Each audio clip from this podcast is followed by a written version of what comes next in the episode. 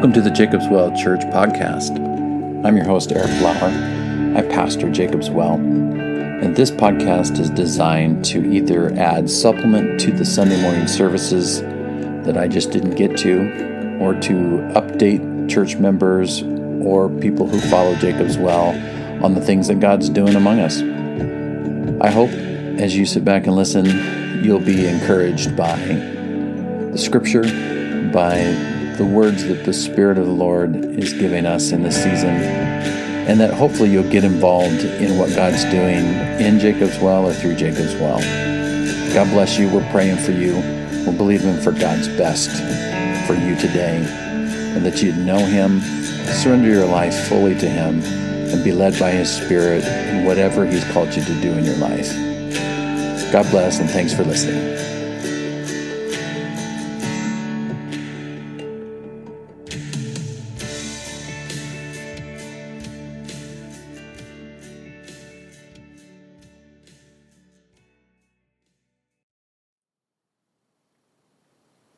In 1 Kings chapter 3, verses 1 through 15 on Sunday, I laid out some of the um, scripture's description of the beginning of Solomon's reign. And I mentioned how there already at the beginning was the signs that Solomon was making choices that were going to eventually undermine his kingdom and his place in God's plan for um, blessing him and his people.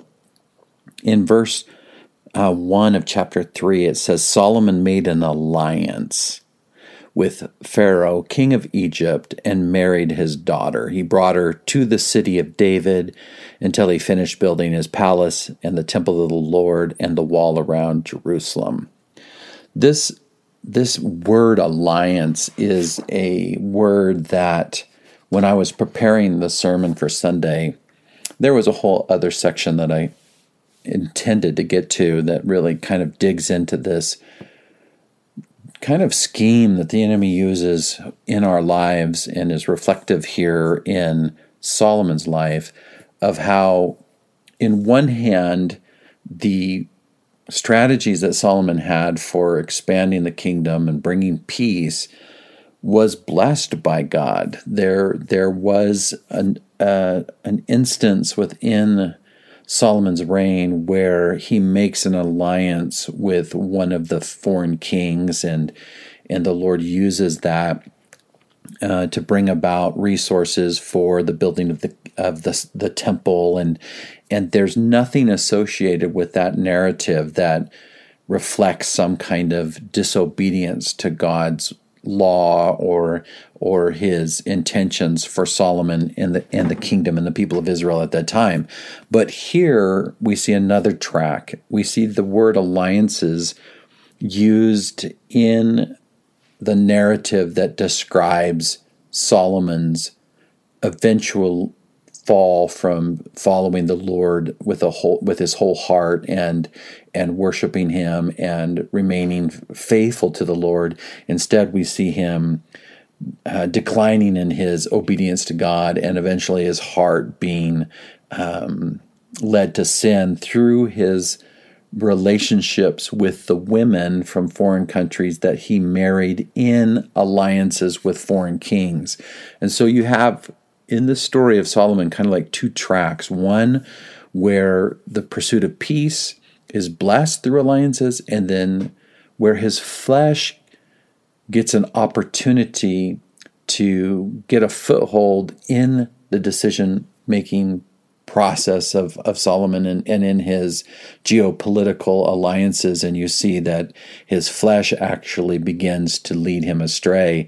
And that's the alliance that I kind of lean on this idea of we have choices in our lives that uh, can be blessed by God and lead to greater and greater um, obedience and blessing from God. And then there can be decisions that we make that might be the right decisions, but our flesh gets involved and corrupts those pathways, and we end up seeing God's um, favor in those situations lessen and, and we, we move into disobedience and rebellion and eventually we bear the fruit of those choices that we're making according to our flesh instead of in obedience to what the Lord has.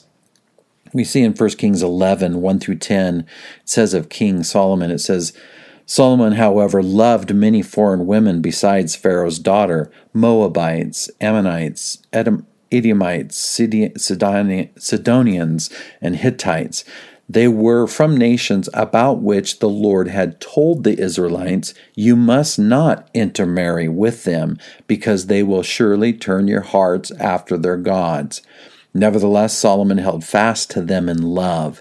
He had seven hundred wives of royal birth and three hundred concubines, and his wives led him astray. As Solomon grew old, his wives turned his heart after other gods, and his heart was not fully devoted to the Lord his God as the heart of David his father had been. He followed Ashtoreth, the goddess of the Sidonites or the Sidonians, and Moloch, the detestable god of the Ammonites. So Solomon did evil in the eyes of the Lord. He did not follow the Lord completely as David his father had done. On a hill east of Jerusalem, Solomon built a high place for Chemosh, the detestable god of Moab, and for Moloch, the detestable god of the Ammonites. He did the same for all his foreign wives, who burned incense and offered sacrifices to their gods.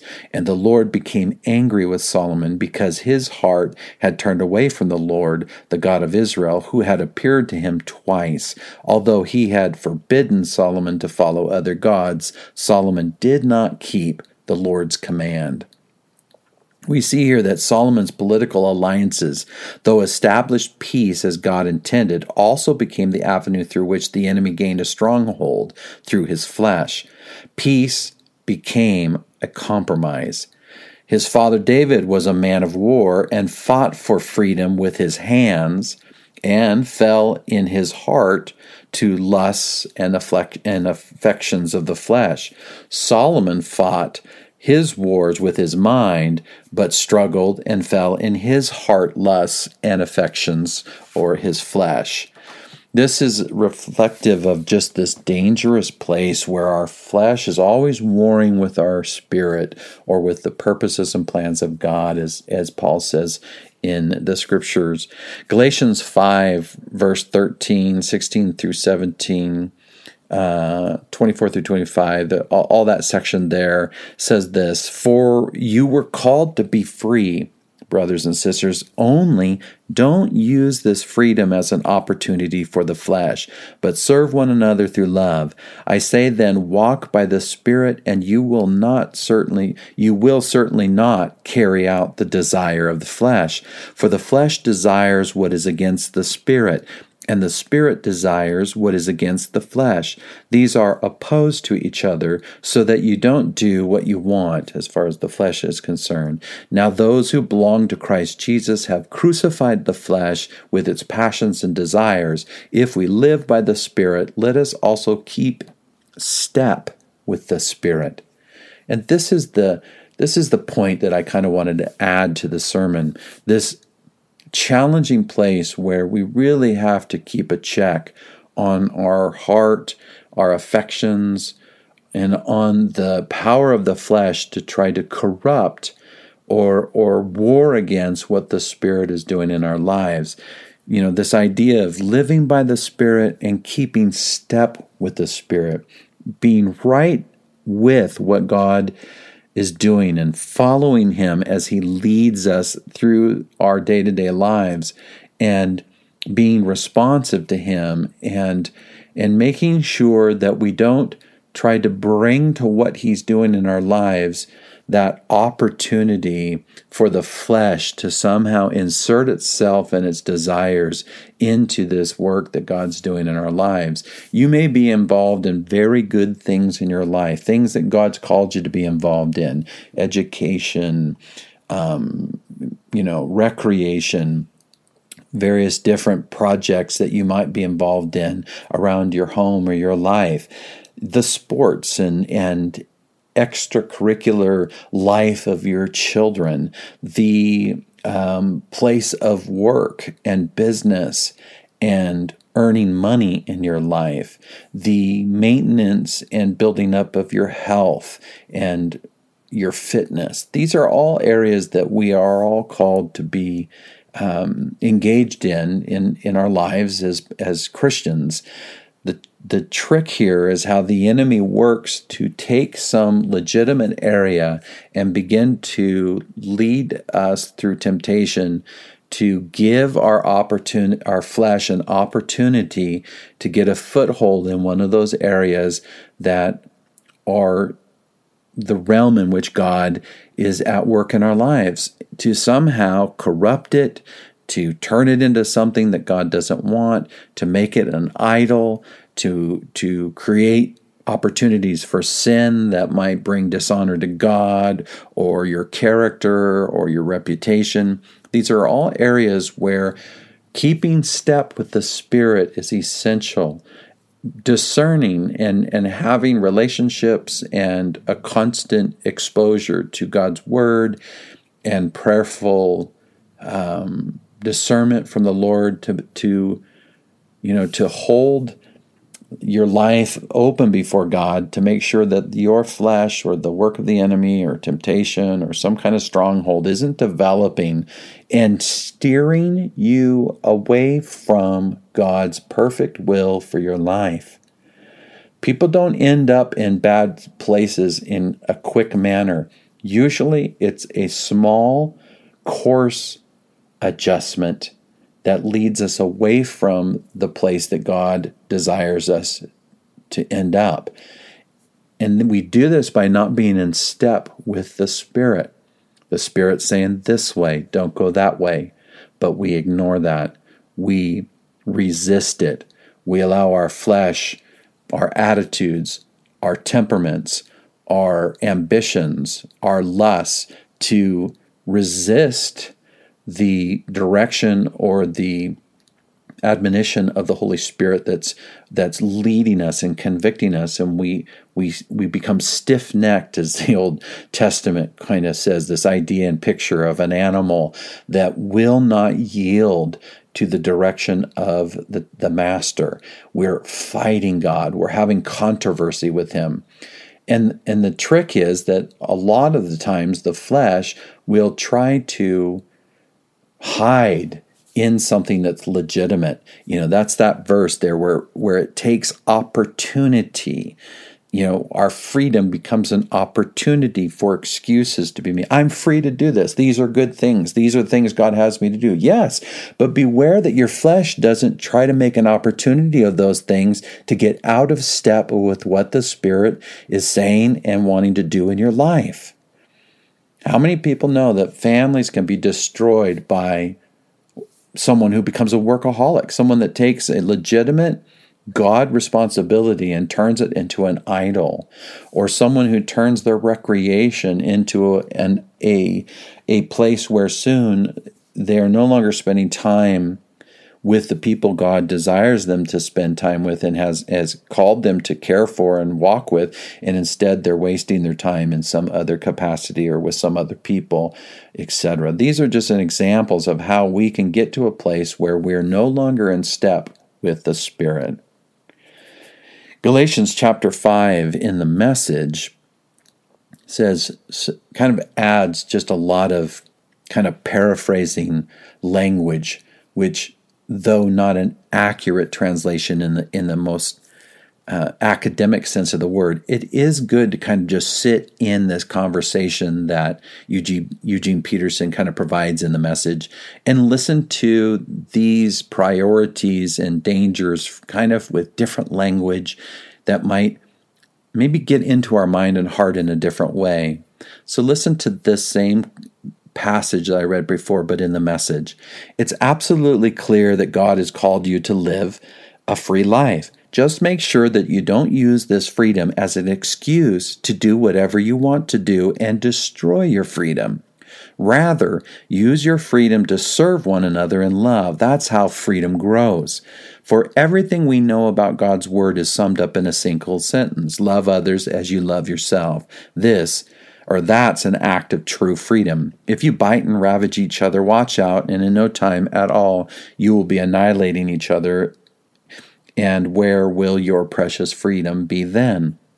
My counsel is this, he continues live freely, animated and motivated by God's Spirit. Then you won't feed the compulsions of selfishness that fleshly um, war that's going on. For there is a root of, self, of sinful self interest in us that is at odds with a free spirit, just as the free spirit is incompatible with selfishness. These two ways of life are contrary to each other, so that you cannot live at times one way and at times another way according to how you feel on any given day. Why don't you choose to be led by the Spirit and so escape the erratic compulsions of a law dominated existence. It's obvious what kind of life develops out of trying to get your own way all the time. Now, listen to this list. This is where I really felt the message is helpful in bringing us home as we close.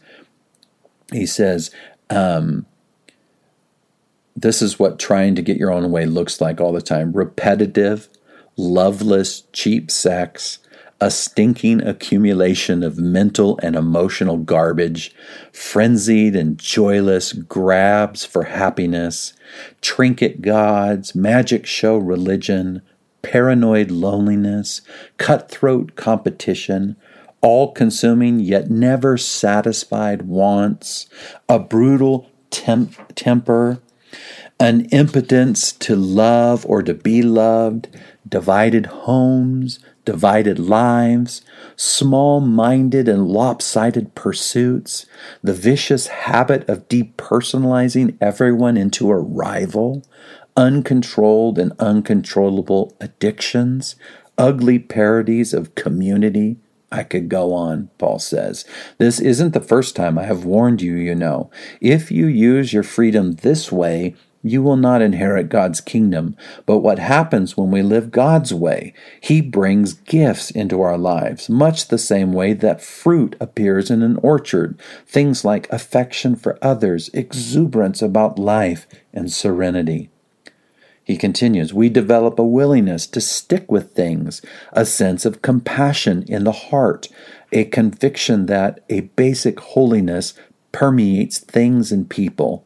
We find ourselves involved in loyal commitments, not needing to force our way in life, able to marshal and direct our energies wisely. Legalism is helpless in bringing this about. It only gets in the way. Among those who belong to Christ, everything connected with getting our own way and mindlessly responding to what everyone else calls necessities is killed off for good. It's crucified. And in closing, he says, Since this is the kind of life we have chosen, the life of the Spirit, let us make sure that we do not just hold it as an idea in our heads or a sentiment in our hearts, but work out its implications in every detail of our lives. That means we will not compare ourselves with each other as if one of us were better and another worse. We have far more interesting things to do with our lives, for each of us is an original. I really appreciate the language there that is used to kind of bolster and, and bring a greater understanding to the words that are in the more succinct um, academic kind of translation of the scripture. I think all of us, in some capacity, can really relate to that whole list of both the negatives and the positives of what a life being governed or being influenced or being led by the flesh looks like and what a life that's in step with the spirit looks like.